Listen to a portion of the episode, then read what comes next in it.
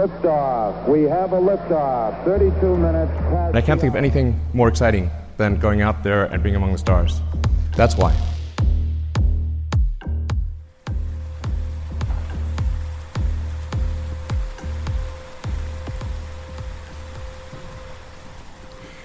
Du lytter til Den Nye Rumalder på Radio 4. Mit navn er Thomas Schumann, og i dag, tirsdag, er jeg taget ned til rum-event i Toulouse. Hvis du lyttede med i sidste udgave af Den Nye Rumalder, så vil du vide, at forsvarsattaché og brigadegeneral Prins Joachim var med som gæst, hvor han blandt andet talte om det her space-event, som altså er blevet afholdt i denne uge, og hvor jeg har fået lov at komme med.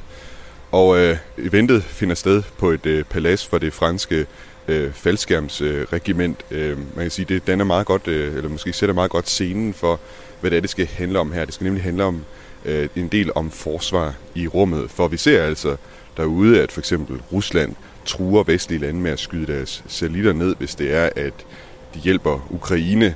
Vi ser Kina, som efterlader store rakettrin i kredsløb, som så falder ned tilfældige steder. Og derudover så har vi jo så USA, som bare rykker afsted med Elon Musk og SpaceX, hvor at Europa kan se lidt ud til at sådan sakke bagud. Det er altså noget, som kommer til at være noget af det, som der skal tales om på det her space-event. Hvordan Danmark og Frankrig her kan samarbejde for at styrke hinanden. Og jeg er meget optaget af at prøve at finde ud af, hvad det egentlig er, vi i Danmark kan, og hvad vi kan lære af, hvad man gør i Frankrig. Så det er noget af det, jeg vil prøve at undersøge i dagens udsendelse. Først så skal jeg lige om i baghaven her ved paladset for at høre, hvad det er, Prins Joachim han forventer sig af det her møde. Hans Kongelige Højhed, Prins Joachim, forsvarsattaché og brigadegeneral i Frankrig. Vi er til Space Event i Toulouse, som du er medarrangør på. Vi står på det her Palais Niel. Jeg ved ikke, om jeg helt udtaler det korrekt. Palais Niel. Palais Niel. Der kan man se, hvor lidt fransk jeg kan. Som man må sige virkelig danner en meget, meget sigende ramme om det her. Jo, kom ind her udenfor, der står folk med gevær og så videre, der render folk rundt i uniformer. Det, så vidt jeg forstod, det 11. faldskærmsbrigade i Frankrig, der holder til i paladset her. Det er helt korrekt. Det har altså stedet bebygget til Marshal Niel i årene 1863-68, men han blev forfremmet til krigsminister i 1867, så han har faktisk aldrig boet her. Og så dør han i øvrigt i 69, så det var en kort karriere, han fik her på stedet. Men da det er bebygget til ham, så hedder det Palais Niel, og har været ved de væbnede styrker siden, og i de sidste lidt over 20 år, der har det altså været hovedkvarter for 11. faldskærmsbrigade. Og det er jo så også det, der danner, kan man sige, rammen også tematisk for det space-event, vi har i dag. Der kommer folk fra det danske forsvar, der kommer folk fra det franske forsvar også her og mødes. Hvorfor var det vigtigt at invitere dem til det her space-event i dag? Altså, eventet skal fokusere på, at vi skal operere med alle interessenter omkring rummet, skal arbejde sammen og trække i samme retning. Det vil sige, at vi skal have forskningen, vi skal have de styrelser, der har med det at gøre.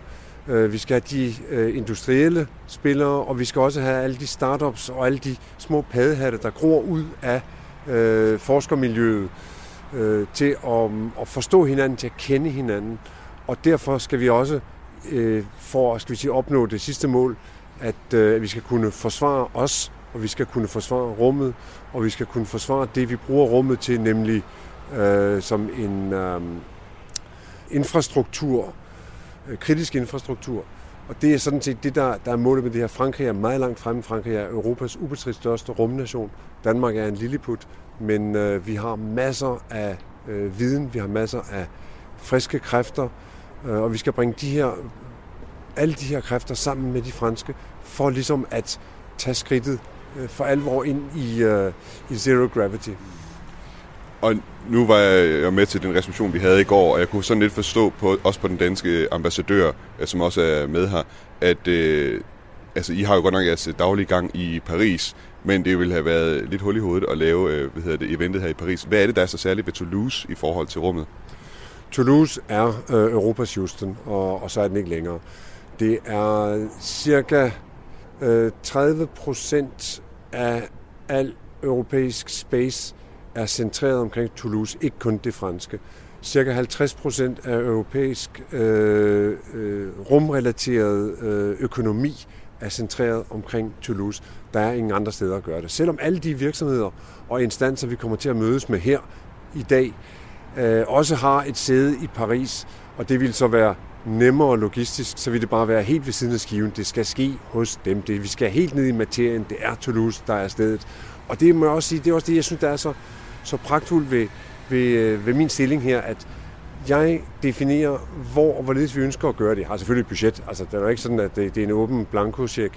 Men jeg kan gå ind og sige, det er sådan, vi skal gøre det. Det er her, jeg forestiller mig, at vi kan lave det største impact. Fordi det lader sig høre, at vi kommer helt ned til Toulouse. Og den her sektor, som ligger hernede, den kan I få armene ned, efter at vi har gjort vores hoser grønne over for dem, fordi vi netop har vist dem, vi kommer ned til dem. Vi går ikke ud og siger, ja, vi vil gerne kende til. Nej, vi går ned til dem og siger, må vi have lov at møde jer? Vi byder op til dans på deres dansegulv. Hvad håber du, at der kommer ud af det møde her? Hvad er succeskriteriet for dig? Det er svært at sige, at lave et umiddelbart, målbart succeskriterium. Det væsentligste her er, at alle de spillere, som er til stede og kommer til at mødes, at de får en forståelse for hinandens kapaciteter, kapabiliteter, ønsker, muligheder, og hvor vi kan finde fælles fodslag. Ultimativt vil det jo være helt fantastisk, hvis det her både giver investeringer i Danmark, og hvis det giver investeringer her i Toulouse, og hvis det giver, at vi opbygger noget endnu større, endnu mere levedygtigt, og hvis vores respektive væbnede styrker får endnu mere ud af kendskabet til markedskræfterne uden for de militære rækker, så har vi haft et succes. Og hvordan måler man det? Rummet, det er også en måling i tid. Jeg kan ikke sige, hvor mange lysår væk det her vil ske. Jeg håber og har en lille god mavefornemmelse, at inden for det næste halve år, der vil vi se en masse nye paddehatte skyde op i det danske rumøkosystem og i det fransk-danske fælles rumøkosystem. Og måske om 10 år, så har vi en kæmpe fælles interessesfære. Det bliver spændende at følge med i hvert fald i dag. Jeg glæder mig også til at tale med nogle af dem, der deltager her. Og så tænker jeg til sidst, når mødet er over, så kan vi lige slutte af og se, hvordan det er gået. Er du med på det? Den er jeg helt med på. Det glæder mig også til. Jeg har sommerfugl i maven her, eller også skal vi kalde det satellitter i maven. Satellitter i maven, den er ny. Tak. Okay, Houston, as I stand out here in the wonders of the unknown at Hadley, I try to realize there's a fundamental truth to our nature. Man must explore.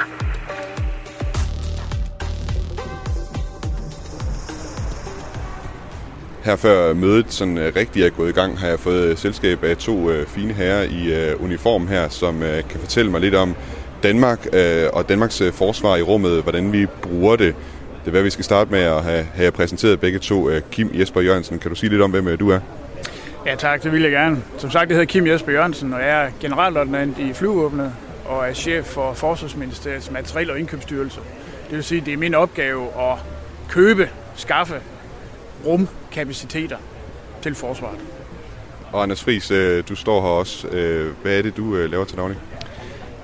Jeg er surficer, flotilleadmiral, og så er jeg vicechef i udvikling- og planlægningsstaben. Og vi beskæftiger os med dels introduktionen af spaceområdet i forsvaret, og også organiseringen og anvendelsen af det.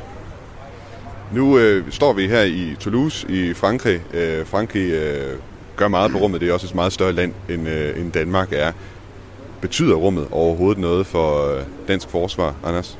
Ja, det betyder enormt meget. Ikke bare for dansk forsvar, men for Danmark og dansk udvikling i det hele taget.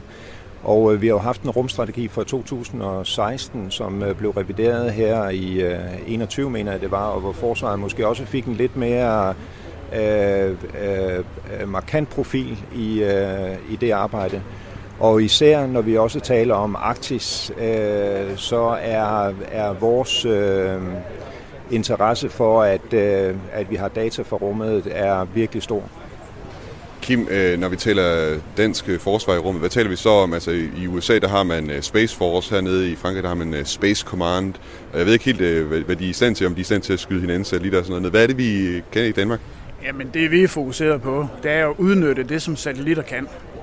Og det vi bruger satellitter til, det er sådan i hovedsagen tre ting. Vi bruger det til kommunikation, altså satellitkommunikation. Vi bruger det til overvågning, så vi kan se, hvad der foregår på jordoverfladen eller havoverfladen. Og så bruger vi det til det, der hedder positionering og tidsangivelse. Hvad tænker du, vi kan lære af franskmændene inden for det her område? Jamen franskmændene er jo langt fremme med hensyn til satellitter og hvad satellitter kan. Det samme er jo også danske virksomheder, og hele formålet med eventet her, det er jo at bringe danske og franske virksomheder sammen. Og som indkøberen, som jeg jo er, så er det her utrolig vigtigt, fordi den måde, vi skaffer de ting på, som vi skal bruge i rummet, det er jo primært, at vi går ud til virksomheder, og så beder dem om at levere tingene til os.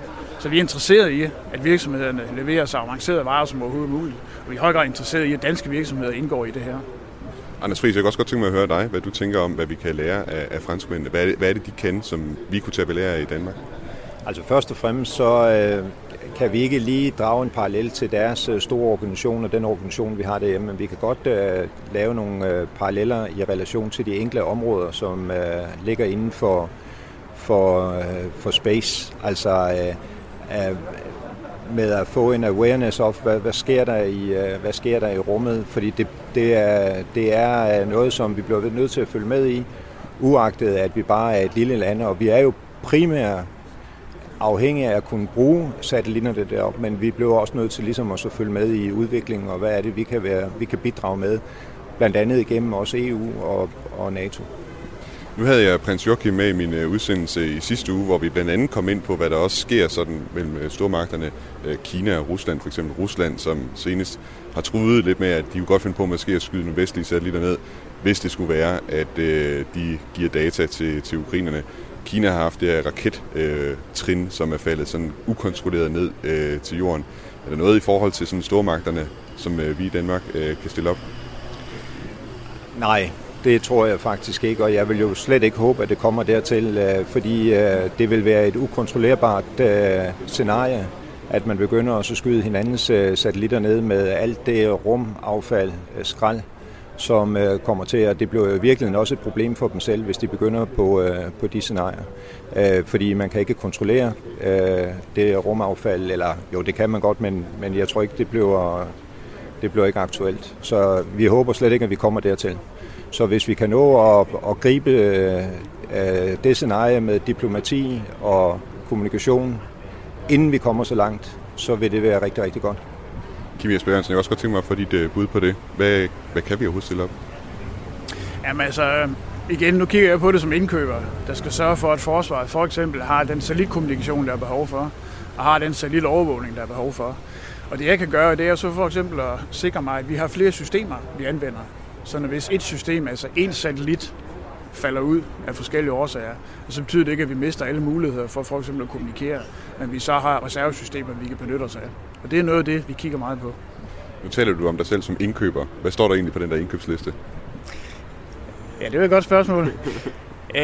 Den store indkøbsliste overlader egentlig til politikerne at bestemme, fordi det er jo det, der følger af det kommende forsvarsforlig. Så det glæder jeg mig også meget til at se. Og ja, det bliver spændende at se, hvor højt rummet står på deres forsvarsforlig. Det ved jeg ikke, om du vil svare på, hvor højt du tror, det kommer til at stå. Det kan jeg ikke sige, men altså, jeg kan sige, uanset hvad det besluttes i forsvarsforlig eller ej, så har vi jo sådan nogle driftsting til daglig, vi skal sørge for. Og noget af det er jo for eksempel forsvars behov for satellitkommunikation, som vi anvender i dag, og som vi også vil anvende i mange år fremover. I skal jo begge være med i sådan en rundbordsdiskussion herinde, hvor der også kommer til at være repræsentanter fra det franske, blandt andet det franske Space Command, så jeg. Hvad håber I i det hele taget, hvad håber I to, der kommer ud af det her Space Event, Kim? Jamen altså, der er repræsentanter både fra den franske rumkommando, altså den operative side, og så er der repræsentanter fra deres indkøbsorganisation. Og med hensyn til indkøbsorganisationen, så håber jeg at få nogle fif til, hvordan de indkøber rumting, hvordan indkøber de overvågning, kommunikation osv. Så det håber jeg, at jeg kan få nogle gode staldtips af dem. Anders Friis, jeg kan også godt tænke mig at høre, hvad du håber, der kommer ud af rummødet her i Toulouse. Vi har jo allerede på en lang række punkter og rigtig godt samarbejde med franskmændene, og jeg vil næsten også sige, at det er intensiveret over de seneste år. Også inden for de forskellige værn og værnsfælles. Og jeg håber jo selvfølgelig på, at vi også her kan få en fod indenfor i deres rumkommando, og så lære af de erfaringer, de har gjort sig, sådan så vi ikke behøver at begå det samme. Sidste spørgsmål. Nu havde jeg Prins Joachim med i mit program i sidste uge, og han var, fandt jeg ud af, det der en rumnørd. Nu er det måske ikke rummet, eller det ved jeg ikke. Jeg ved ikke, hvor meget I beskæftiger med rummet til dagligt, men hvor meget rumnørd er der i maven hos jer, Anders Friis? Nej, der er ikke meget. Altså, vi spænder bredt, og sådan er det jo i vores organisation, at vi er, skal vi ikke sige, vi er lean mand, og dermed skal vi også have en vis bredde i vores opgaveportefølje. Kim Jesper Jørgensen, er der noget rumnørd gemt i dig? Ja, det må jeg ikke indrømme, det er det nok. Og det skyldes jo blandt andet, at jeg har haft fornøjelsen i 5 år at være chef for Arktisk Kommando i nogle af årene, blandt andet med Anders som næstkommanderende i kommandoen. Og Arktisk Kommando var og er i høj grad afhængig af satellitovervågning. Så der så jeg på første hånd, hvor stor betydning satellitovervågning har i et område som Arktis. Så jeg er sådan rimelig solgt til den kapacitet. Kim Jesper Jørgensen og Anders Friis, tak fordi I blev med i dag. Selv tak. Selv tak. Houston, contact with a test. 1, 2, 3, 4. 1, 2, 3, 4, 5. 5, 4, 3, 2, 1. End of test.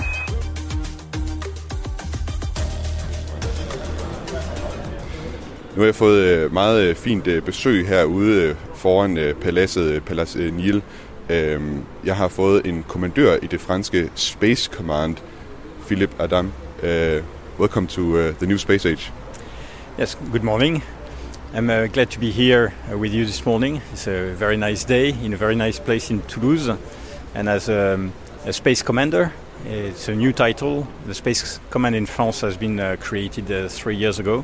It's a privilege for me to have been invited here to give my thoughts and a quick update on what we are doing on defense in space right now in France. Jeg skal lige sige til lytterne måske, at i Frankrig der har man altså noget, der hedder Space Command, og Philippe Adam, han er altså space-kommandør, eller rum-kommandør. Philippe, can you tell us, in the territorial army, you have tanks, in the air force, you have planes. Space Command, what is it that you have? In terms of equipment, the Space Command, of course, is in charge of all that flies in space, in outer space, means mainly satellites right now, but you can imagine different things in the future. One thing we must not forget as well is that we need to take care of the ground segment. Satellites to be operated, or objects in space to be operated, needs a ground segment. They need telemetry, they need downlink and uplink, so lots of communication, of course, and all that is connected with the networks on the ground, so we have to take care of that part as well. Another part which is often forgotten is the space surveillance. So with that we are also responsible for building a space picture, and for that you need a lot of sensors. Most of them are on the ground in forms of radars and telescopes, most of all. Philip, han fortæller her, at dels så det, de har, det er satellitter, der flyver i rummet, men så har de altså også en masse ting, der står nede på jorden, og også ting, der ligesom skal være med til at overvåge det, der er oppe i rummet, sådan som teleskoper og observatorier på anden vis. Philip, we see a big rise in the use of space from China, from the United States. Do you feel that France and Europe is ready to take on the challenges that also brings with it? Europe is an old space power, if you look at it.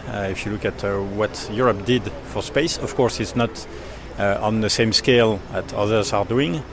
The US obviously, and what the China is developing right now, that are very, very quick and they are investing a lot. But we are there, the technologies are there in Europe, and we can do something. And certainly we have realized that now space is everywhere. It's critical, it's strategic, and we need to use space, and we need to make sure that space is secure for the use for everybody. It's not only defense, it's really in our everyday life. You use it with your GPS, you use it when you go to the ATM to get cash, and you use it every day, you use it for radio and television, of course. So it's really strategical. We have to make sure that the assets that we use every day, that are part of our wealth, are protected. That's my business. Philippe Adam han fortæller her, at ja, der er meget, der sker med USA og Kina, men Europa er der også. Vi har også teknologierne, og det handler ikke kun om, hvad skal man sige, militært isenkram. Det handler også om alle de civile ting, f.eks. GPS og så videre, at vi er afhængige af det, og de siger, at det er hans opgave at forsøge at forsvare det. We have an ongoing war in Europe, in Ukraine, with Russia's invasion. What has that done for the things that you do at the French Space Command? People used to say that the Ukraine war is the first space war. It's not a war in space, of course, but the space assets have been attacked by both challengers, by the way. And in that sense, the contribution of space for military operations has been taken into account right from the beginning, and that's where you see that it is an important part of our operations right now that we need really to take care of. We have realized that a couple of years ago with the creation of the Space Command, but now it's really a confirmation that we need to integrate a sort of military space in our military operations for the future. Jeg spurgte Philippe Adam om, hvad krigen i Ukraine har betydet for det, han laver. Han siger, at det har helt klart fra starten været, at det er altså en rumkrig, der foregår i Ukraine. Og det er altså også noget, som man bliver nødt til at tage med i betragtning, når der udfolder sig sådan en konflikt der. We have here today people from Denmark, people from France meeting today. And you know, we say in Denmark, France is a big country, and we are a rather small country. What can French Space Command learn from Denmark? We can share and talk together about concept of operations, but also of technology developments as well. And I think that there will be an agreement signed later on this morning, which is just a confirmation that this is possible, whatever the size of the partners. It's important to realize as well that France by itself can't be a real big player. We need partners in Europe, partners around the world as well, if we want to do something. My belief is that we need to make sure that Europe stays a space power, in fact, and Europe is all the countries in Europe. It's a matter of a continent, it's not the European Union, it's not NATO, it's really Europe as a continent and for its own interests that needs to hold together. Philippe Adam, thank you, merci so much for taking the time to talk to me, and I can see people are heading in now, so thank you very much. Welcome. I think we need to do a little more all-weather testing. Amen. Ja, som man kunne fornemme her sidst i mit interview med Philippe Adam, så fik vi lidt travlt, fordi der gik rundbordsdiskussionen altså i gang, som han skulle være sammen med Kim Jesper Jørgensen og Anders Friis fra det danske forsvar også. Og jeg vil lige prøve at opsummere nogle af de ting, som de taler om. Der var mange spændende elementer, de taler om i forhold til forsvaret i rummet. Dels de udfordringer, som europæiske forsvar står overfor med, altså når vi ser for eksempel Kina, Rusland og USA i rummet. Og så var der en vigtig pointe, synes jeg, som de understregede, der handler om, at når der så endelig kommer, eller hvis der kommer sådan en storskala konflikt i rummet, så handler det altså om at være forberedt god tid i forvejen, så man kan vinde sådan en konflikt. Det dur simpelthen ikke, at man først opdager rummet, når det er, at konflikten den sådan rent faktisk opstår. Og så handlede det så også om, hvordan at mange af de danske virksomheder og franske virksomheder for så vidt også kan spille en rolle i forhold til forsvar i rummet.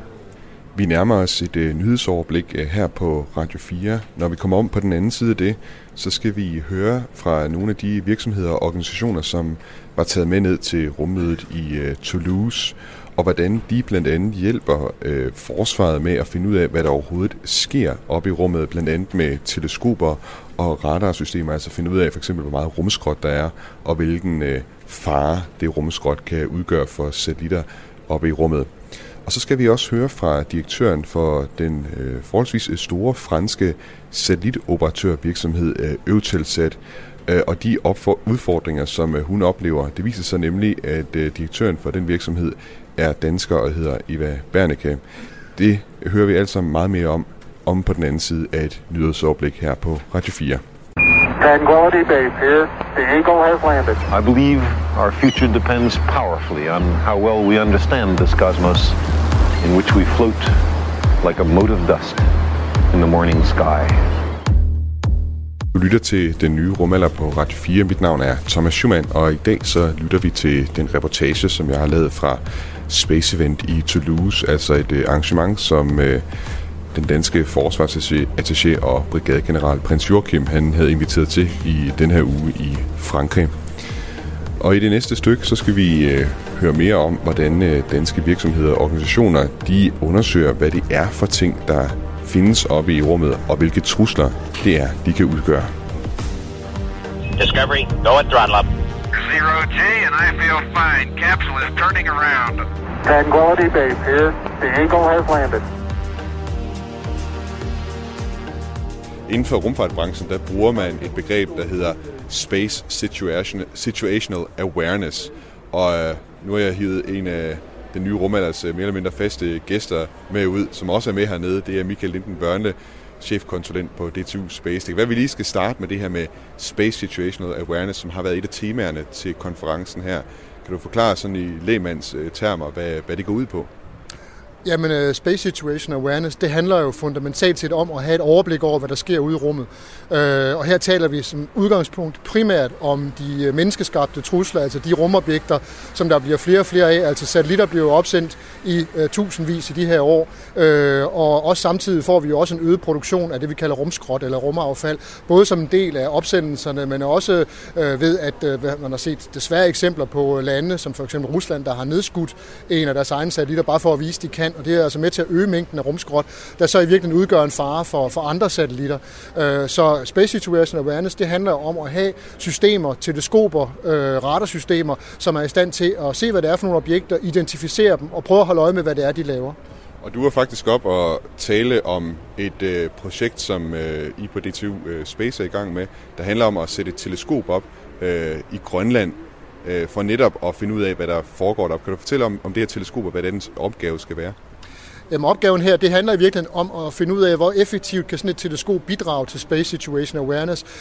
Og Grønland, netop fordi, der har vi altså høje breddegrader. Det vil sige, at det er særligt interessant i forhold til at kigge på satellitter, der er i polære baner, eller satellitter, der har de her meget aflange elliptiske baner, der bringer den hen over polerne. Udfordringen i Grønland, det er, at halvdelen af året, der er det altså meget lyst, det vil sige, der kan man ikke rigtig se så meget med et optisk teleskop. Til gengæld, så har man det andet halvår, hvor det er mørkt det meste af tiden, og dermed kan lave masser af observationer. Men det her, det skal siges, det er ikke et system, der som udgangspunkt skal bruges til at være operativt, men skal bruges som en test for ligesom at vise forsvaret, som har finansieret projektet, at det er det, der skal til for, og når man på et tidspunkt har brug for den her kapacitet inden for forsvarsrammer. Og det er et teleskop, hvad skal man forestille sig? Er det et teleskop, der er så stort, det kan se rumskrottet deroppe, altså små stumper og stykker, eller hvad er det, den kan se, sådan et teleskop, det I regner med at sætte op deroppe? Jamen, det teleskop, vi regner med at sætte op, det vil kunne se satellitter og større stykker rumskrot. Det er klart, jo mindre tingene bliver, jo sværere er de at få øje på. Og i virkeligheden bliver det også på længere sigt interessant at se på en radarløsning, og en kombination af et optisk teleskop og en radar, og måske også andre former for instrumenter og andre former for sensorer, giver dig et mere komplet billede af, hvad der foregår, så man altså både har styr på, hvad det er for nogle objekter, og måske også til en vis grad, hvad det egentlig er, de laver. Fordi det er jo lige så meget et spørgsmål om at holde øje med de satellitter, vi faktisk ved, der kredser rundt derop, og se, bliver de ved med at opføre sig, sådan som vi regner med, de skal opføre sig. Der kan være det sikkerhedsmæssige aspekter i det. Man ser jo eksempler på, hvordan nogle satellitter, de flyver tæt på andre satellitter. Det der på rumsprog kaldes proximity operations, altså man opererer tæt på en anden satellit, og det kan jo være, fordi man prøver at lave indhentning på den her satellit, altså aflytte den måske. Det kan jo også være endnu værre, at man måske forbereder sig og øver sig på at påvirke den her satellit, måske endda i værste fald ødelægge den, i tilfælde af, at der opstår en konflikt. Så det er jo de her ting, som vi skal prøve at se, hvordan kan man så optimalt strikke sådan et system sammen, som kan fungere effektivt ved høje breddegrader. Jeg har hørt noget om russiske satellitter, der har gjort det her med at flyve tæt på andre satellitter. Jeg ved ikke, om der er andre eksempler på det også. Der findes andre eksempler, og det er nogle af de ting, som man netop i de rumoperationscentre, i de rumfarende nationer ser og holder rigtig meget øje med. Det er simpelthen afvigelser fra normalbilledet, som det så fint hedder, hvor man ser satellitter, som egentlig burde være i en bestemt bane, lige pludselig har flyttet sig, og hvad er de så på vej hen til, og hvad er det, de gør? Og der var et eksempel netop på, som du siger, et russisk satellit, som sidste år bragte amerikanerne op i det røde felt, fordi udover den havde været tæt på en amerikansk efterretningssatellit, så efterfølgende lavede den det, som man bedst kan beskrive som en form for en våbentest, der dog ikke var rettet mod den amerikanske satellit, men der bestemt ikke noget, amerikanerne synes var sjovt. Så de var tæt på at vise, at hvis de ville, så kunne de måske have ramt den. Lige præcis, og så i kombination med, at de også sidste år i november testede nedskydning af en satellit med et missil affyret fra jorden, hvor de ramte en af deres egne satellitter, men havde på den måde så demonstreret, at den her kapacitet, det er altså noget, de har. Så hvis de ønsker at gøre det, så kan de faktisk nedskyde for eksempel amerikanske efterretningssatellitter. Michael Inden Wørnte, chefkonsulent ved DTU Space. Tak fordi du var med i den nye rumalder. Det var en fornøjelse. En anden aktør, som også holder øje med, hvad der foregår oppe i rummet, det er den danske virksomhed Weibel, som fremstiller radarsystemer. Det gør de blandt andet til forsvaret i alle mulige sammenhænge. De bruger også radarerne til faktisk at måle på raketter, der er på vej op i rummet. Og så bruger de så også radarerne til at finde ud af, hvad der findes og flyver rundt op i rummet. Jeg talte om det med Alexander Girgic, der er direktør for Space Solutions i Weibel. Det er også noget, som vores teknologi kan, og flere af vores kunder bruger vores radar og produkter til at måle objekter op i rummet. Så typisk det vil være objekter, som er allerede i orbit. Det kan være satellitter, men det kan også være debris, som kan være farlige for andre ting og assets, som ligger op i rummet. Satellitter, som man gerne vil beskytte. Men man kan også tracke ting, som er også på vej ned til jorden, det vil sige deorbiting, eller noget, hvis der sker et eller andet uheld, så falder det ned, så vil man også gerne tracke den slags ting. Og man kan se den sidste interessante ting, det var, jeg tror det er mange lyttere, der har hørt om den kinesiske første stage, booster eller raket. Det var kineserne, der sendte et modul op til deres rumstation på den her Long March 5B-raket, og som efterlod sådan et første trin af raketten i lav jordbanehøjde, og som så faldt ned med jorden. Hvad siger du, overvågede I også den? Ja, vores kunder har også tracket denne booster hele vejen, eller flere omgange omkring jorden, og de har også prædikteret, hvor den skulle falde ned. Så det sker i en samarbejde i EU, som hedder EU-SST, hvor de også bruger vores radar til det. Men vi har også andre kunder, som bruger radaren til samme formål, og så måske har tracket den slags, eller den deorbiting i virkeligheden. Det var jo sådan med den raket, at det faktisk betød, at spansk og fransk luftrum delvist måtte lukkes ned, så de radarer, I udvikler, og de målinger, I laver, det er vel også virkelig, det har jo på den måde virkelig, kan man sige, praktisk effekt på folk hernede på jorden. Ja, det er også korrekt.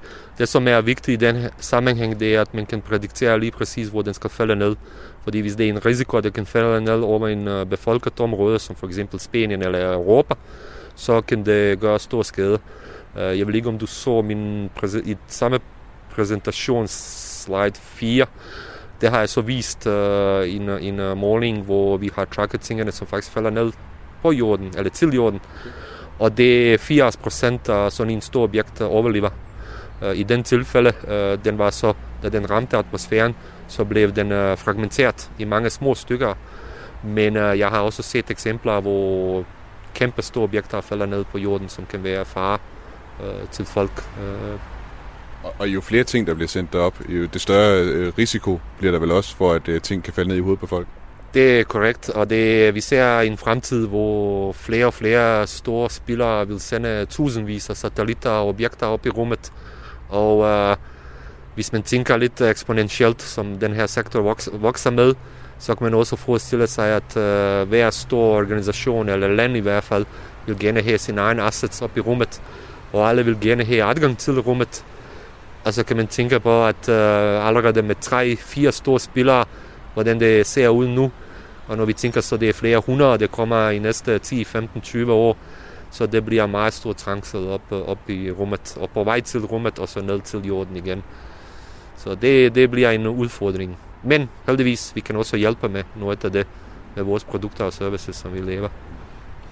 Alexander Girgic, altså Director for Space Solutions hos Weibel. Mange tak, fordi du var med i den nye rumalder. Super, tusind tak. Lift off, the final lift off of Atlantis on the shoulders of the space shuttle. America will continue the dream. En af de virksomheder, som kan mærke udfordringerne ved den stigende konkurrence, der er i rummet efterhånden, og så også den aggressive attitude, der er for eksempel fra Rusland i rummet, det er en af de store franske satellitoperatørvirksomheder, den der hedder Eutelsat. Det er en virksomhed, som altså betjener sig af for eksempel kommunikations- og telesatellitter i rummet. Og for bordenden af den virksomhed, der er en dansk direktør, som hedder Eva Berneke, og som jeg havde lejlighed til at tale om. Og en af de ting, som lå mig på sinde, det var at høre om satellitter, der befinder sig i det, der hedder geostationært kredsløb, altså et kredsløb 36.000 km over jordens overflade, hvor jeg i hvert fald har hørt, at der er ved at være pladsmangel efterhånden. Det spurgte jeg ind til, om det er sådan, det forholder sig. Altså den måde, som det kører i det geostationære bælte, der har vi jo hver vores orbit positions. Så jeg har for eksempel 7-8 vest, og så har jeg 113, og det er sådan nogle tal, men altså den er fordelt i sådan 120 felter hele vejen rundt, og så har man nogle stykker. Og det er sådan set sådan, Eutelsat blev skabt ved, at mange europæiske lande lagde deres pladser sammen et sted. Så jeg kan operere mine 38 satellitter fra de pladser. Og de satellitter, der bliver ikke flere pladser der. Man kan så nogle gange sende 2 og 3 satellitter op, men de opererer på det samme, den samme plads, så man kan ikke lave alt for meget forskelligt på dem. Forskellen, når man kommer ned i konstellationsfeltet, bliver så spektrumbaseret. Ligesom når man køber spektrum til 5G eller 4G. Så der skal man skal faktisk ikke købe det. Man skal stille sig i kø, og skal man levere på det. Det koster ikke noget, sådan som det gør for en 5G-teleoperatør at købe spektrum, men man får det her spektrum gratis, så længe man har tænkt sig at bruge det. Det der med at bruge det, det er så relativt dyrt, fordi at lancere sådan en konstellation, man skal i hvert fald have på den anden side 5 milliarder, og det er ikke kroner, det er euro eller dollar, for at komme i gang med sådan en konstellation. Så det i sig selv er jo en lille barriere i hvert fald til at komme i gang med at bruge sin frekvens. Og hvis man ikke bruger den i løbet af 5-6 år, så mister man den. Så det er den måde, det fungerer på, og derfor er det vigtigt at have spektrum, og have det, man kalder prioritetsspektrum. Det betyder der, hvor man har den højeste prioritet. Og det har OneWeb faktisk, som de har købt, det har den højeste prioritet. Det betyder, at hvis en af Musks satellitter eller en satellit, der bliver lanceret senere, kommer forbi, så må de ikke forstyrre vores signal. De skal lade være. Det vil sige, at de skal sådan set slukke for deres satellit, så længe vi har en, der sender i det område. Og det betyder bare, at når man kommer i gang senere, så bliver det meget dyrere, fordi skal man altså sende en hel del flere satellitter op for at sørge for, at man kan slukke dem, når der er nogle andre, der er i vejen. Og det er det, som spektrumprioritet betyder, når man snakker konstellationer, og derfor er det vigtigt. Nu er du selv inde på OneWeb, som i Eutelsat, de har en andel i OneWeb, som er en virksomhed, der har som mål at lave internet fra rummet, ligesom vi kender fra Starlink, og så i øvrigt også Jeff Bezos' egen Kuiper-konstellation, som de er i gang med der. Hvordan er det at skulle være op imod folk som Elon Musk og Jeff Bezos? Altså, vi har ikke alene en ejerandel af OneWeb, vi har faktisk også tilbudt at købe resten, så vi kan fusionere de to selskaber, så det bliver en rigtig konkurrent til det. Og det er selvfølgelig noget af et bet, men for mig er det faktisk utrolig vigtigt for Europa at tage sådan et bet. De 2 andre amerikanske, så skal der nok også komme en kinesisk, og så er der ikke plads til mange flere, når man taler spektrum. Så hvis vi ikke rykker og får lavet en europæisk spiller på konstellationsspacet. Og det her, det er en af de sidste, men ikke bare de sidste, men faktisk en af de bedste chancer for det, på grund af deres spektrumsrettigheder. Så misser vi bare den båd i Europa, og det synes jeg vil være rigtig, rigtig ærgerligt. Men selvfølgelig giver det der sådan en lille smule ild i maven at skulle op mod 2 så store forretningsmænd, som også har nogle store amerikanske militærkunder i ryggen, og derfor også den her diskussion med militæret hernede, det er at sige, at vi bliver også nødt til i Europa at stå bag om de operatører, vi har, for at få skabt os en plads i det her. Ellers så bliver det et space, der er domineret alene af USA og Kina. Og det tror jeg ikke, der er nogen af os, der har lyst til. Nu i forhold til krigen i Ukraine, og så også den baggrund, vi er her for, altså Rusland har for nylig truet med, at de godt kunne finde på at skyde vestlige satellitter ned, fordi de ser det som en indirekte, eller mere eller mindre direkte hjælp til Ukraine, at for eksempel der er en Starlink, der hjælper med internet, og der er også de her satellitter, som tager billeder og radarbilleder osv. af Ukraine, og dermed hjælper den ukrainske hær. Hos Eutelsat, altså gør I jer nogle overvejelser over altså andre magter derude, som måske kunne finde på at skyde jer satellitter ned? Er det noget, som I overhovedet kan forberede jer på? Det er svært at forberede sig på. Det er klart, at jeg tror, at nogle af de satellitter, de taler om mest at skyde ned, er nok nogle af dem, der ligger lidt tættere på jorden, end de der 36.000 kilometer ude. Så der skal man i hvert fald ret langt ud for at få dem skudt ned på en ordentlig måde. Men det er klart, at både Kina og Rusland også i space spiller med musklerne og siger, at det her det er noget, hvor vi også ser det som et område, hvor der kan være konflikt. Og det er faktisk noget nyt, for space har nok været et af de områder, hvor man har haft mest global samarbejde. Altså Space Station, var jo russere op 6 måneder efter, efter krigen gik i gang i Ukraine, hvor man stadig havde det her samarbejde. Så det har været en af de få sektorer, hvor vi virkelig har haft et globalt samarbejde. Så på den måde er den her konflikt mellem Rusland og Ukraine virkelig sat en stopper for det globale samarbejde. Og det har jo gjort, at vi også i Europa bliver nødt til at tænke vores egen suverænitet ind i det her. Og det er jo blandt andet derfor, jeg siger, at vi står her som i hvert fald europæisk baseret operatør, samler en masse af de europæiske frekvenser. Hvad gør vi for at sikre suverænitet hele vejen ned gennem kæden? Og apropos det, da krigen brød ud, det kom jeg bare lige i tanke om. Det var noget med, at der var faktisk nogle, kan det ikke passe, der var nogle OneWeb-satellitter, der skulle have været sendt op på en russisk Soyuz rumraket. De stod nærmest på startrampen, så invaderede Rusland Ukraine. Hvad skete der så egentlig siden da? Jamen, så blev de jo ikke lanceret, så lige nu står de i et lukket rum, aflåst rum i Baikonur. Det var faktisk ikke i Ukraine, det var i Kasakhstan. Men eftersom russerne forklarede, at de syntes, det var en dårlig idé, at Baikonur-basen lancerede dem, så står de nu der og venter. Og Soyuz, der er jo ikke nogen, der har skudt en Soyuz-raket afsted siden. Så der står også et par Soyuz-raketter i Kourou i fransk Guyana, som heller ikke kan komme nogen steder. Så på den måde har vi jo ligesom bare sat det hele på hold. Så der er et par Soyuz-raketter, der står der. Vores satellitter flytter sig heller ikke derfra.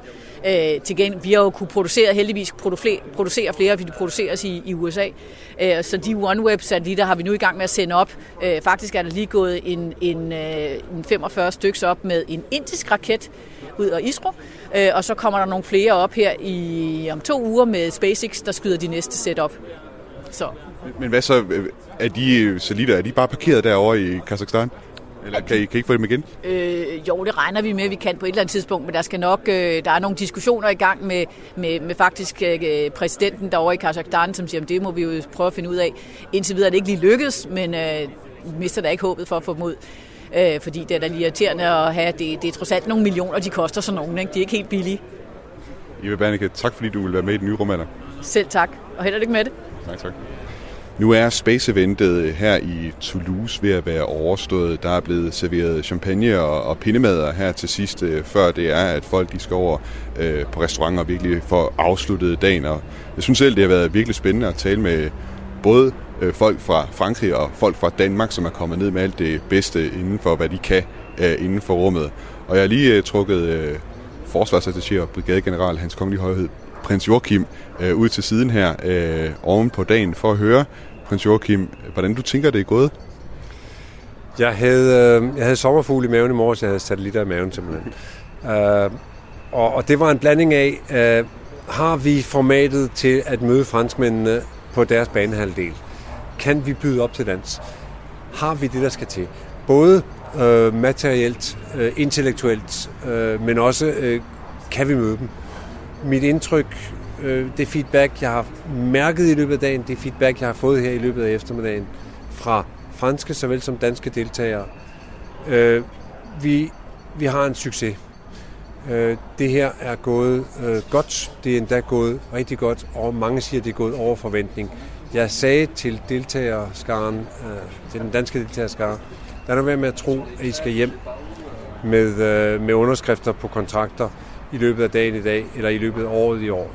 Og måske heller ikke næste år. Det her, det handler om strategisk samarbejde, at gøre sig til over for hinanden, lige dele på forskerniveau, som på græsrodsniveau, som på industrielt niveau, som på militært niveau. Mit umiddelbare indtryk er, at succeserne vil give sig til udtryk allerede inden årets udgang. Og det er jeg faktisk positivt rystet over. Vi har simpelthen ramt hovedet på sømmet.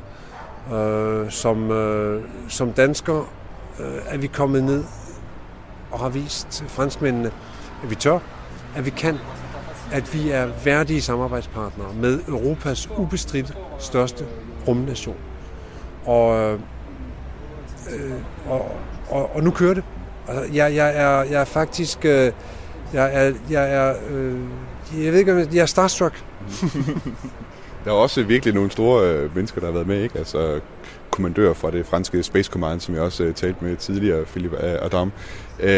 Og man kan også høre på dig, Joachim, at du er virkelig begejstret for, hvordan det er gået her. Du mener virkelig også, det er vigtigt, at der er startet de her partnerskaber potentielt her i dag.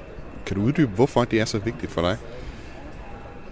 Nu er det jo ikke engang noget med en eller anden drengedrøm, eller en eller anden lille ting, der startede under stjernerne i Sydvestfrankrig, kun 140 km nord herfra.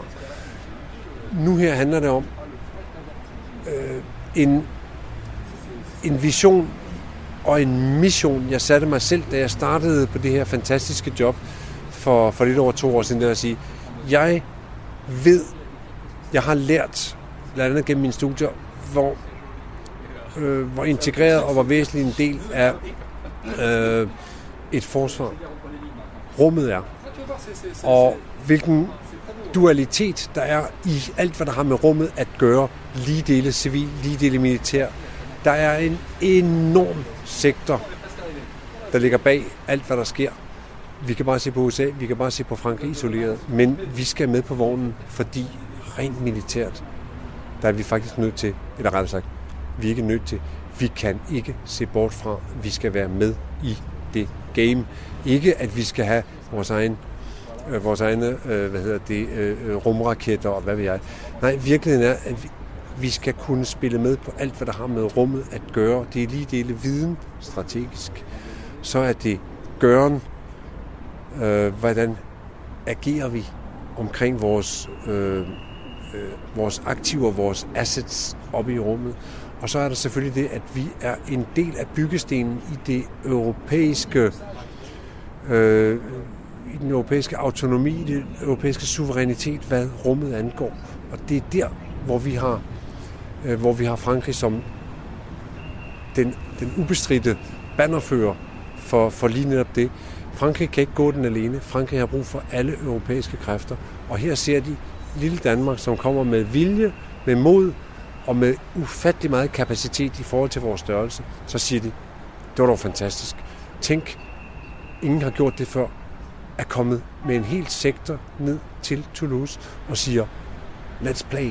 Altså, det er jo bare... Det er en succeshistorie, og det er også derfor, jeg står og har svært ved at få mine egne arme ned, fordi jeg kan mærke, at det her det er starten på noget meget, meget stort. Og det var som sagt, det var en lille selvudnævnt mission, jeg havde for lidt over 2 år siden, som i aften har fået 2 fede streger under, og som nu skal vi sige, nu skal jeg passe på, at jeg ikke tager munden for fuld, men som muligvis har 25, 30, 40 års sigt fra nu af. Og hvis man ikke kan høre det på din stemme, Joachim, så kan jeg fortælle lytterne i hvert fald, at på dine armbevægelser, at der virkelig er begejstring i den.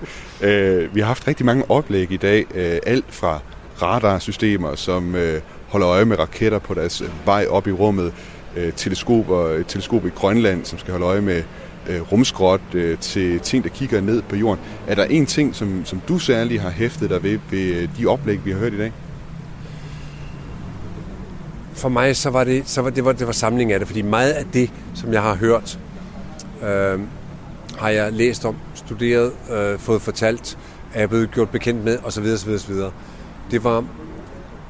Det var samlingen af det hele, vi fik her på 8 timer. Og at jeg får den, det understreger bare, og det giver mig ekstra meget, skal vi sige, lift-off eller boost i min egen tro på, at rummet som et separat domæne er ufattelig væsentligt. Men det, der gør mig så glad, det er, at her har vi fået det hele samlet ned, kogt ned til 8 timers koncentreret rumvidensdeling blandt alle aktører. Der er de militære, der er de andre myndigheder, så er der forskerverdenen, så er der den der paddehatteskov af af bittesmå startups eller andre små. Og så er der også de store industrier, som er med her. Og det er nemlig det der, her er alle mødtes på et, som man siger på engelsk, level playfield, altså på et lige niveau. Hvad er det, vi kan byde ind med? Hvad har I? Hvad har vi? Hvad kan vi? Hvad kan I? Og hvad vil vi sammen? Det her, det er en flertrinsraket, og den er kun lige startet. Prins Joachim, endnu en gang tak, fordi du var med i den nye rumalder, og tak for muligheden. Tak også til dig, fordi du turde tage med. Liftoff, the final liftoff of Atlantis on the shoulders of the space shuttle. America will continue the dream. Det var alt for den nye rumalder i denne omgang. Tilrettelægger på programmet, det er Frederik Lyne, redaktør af Dorte Lind. Mit navn er Thomas Schumann. Og hvis du kan lide den nye rumalder, så vil jeg anbefale dig at gå ind og downloade Radio 4's app og tryk på følg ud for den nye rumalder, så får du en notifikation hver gang der er en ny udsendelse klar til streaming. Og så sender vi jo ellers hver torsdag fra 10.05 til 11. Du kan også skrive ind til den nye rumalder på den nye rumalder@radio4.dk, hvis du har spørgsmål, ris, ros eller forslag eller andet, du gerne vil sende ind til redaktionen. Tak fordi du lyttede med i dag. Ad Astra. We should have a base on the moon, like a permanently occupied human base on the moon, and send people to Mars, you know, and build a city on Mars. That's what we should do.